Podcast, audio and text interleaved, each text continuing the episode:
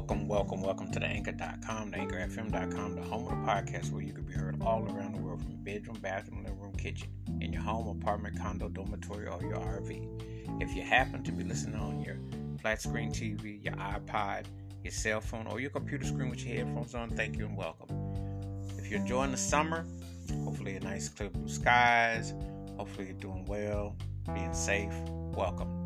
Be it through the drive through curbside service, parking lot with a mask on, on the back of motorcycle, moped, hummingbird, at the bus stop, running, playing with the dog, playing ball, enjoying the outdoors.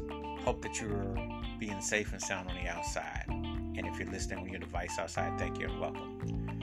In this episode, I'm going to talk about one of the most successful and important female artists of the past 30 plus years, singer, songwriter, producer.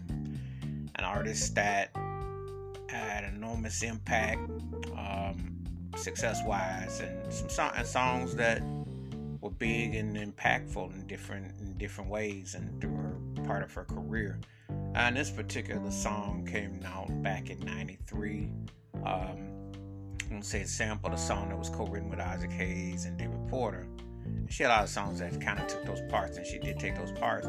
But her vocals on this song was part of the charm of it. It felt like a real, what we call late spring summery vibe type of song. One of the kind of songs that just kind of landed, and it was catchy. And she was known for having some catchy hit songs. The artist I'm talking about is Mariah Carey, and the name of the song is Dream Lover. And at the beginning of it, her trademark octave, where she reaches into those notes, those stratosphere notes that she would climb like a ladder. Uh, and I always said it was like her nod to the late great Minnie Riperton and also to Deniece Williams, because those two of the vocalists that come to mind with those type of tones and notes, amongst others, you know. But if you go back and listen to uh, Minnie Riperton and Deniece Williams, you could definitely see uh, they passed that baton on to Mariah Carey. And so Mariah Carey would use that. And uh, it was a catchy song. Um, catchy production, catchy groove, um, and it had a lightheartedness about it. But that was the kind of tone, you know, and it definitely worked. It was uh, she was able to showcase her vocals, stay within the groove, and it had what I call light, bouncy New Jack Swing type of kick and vibe to it. But um, one of them songs that uh, you know you won't soon forget, and you'll still you know you still feel the air of it and the vibe of it. So uh, one of her biggest songs to date, and it still sounds good to this day, almost 30 years later.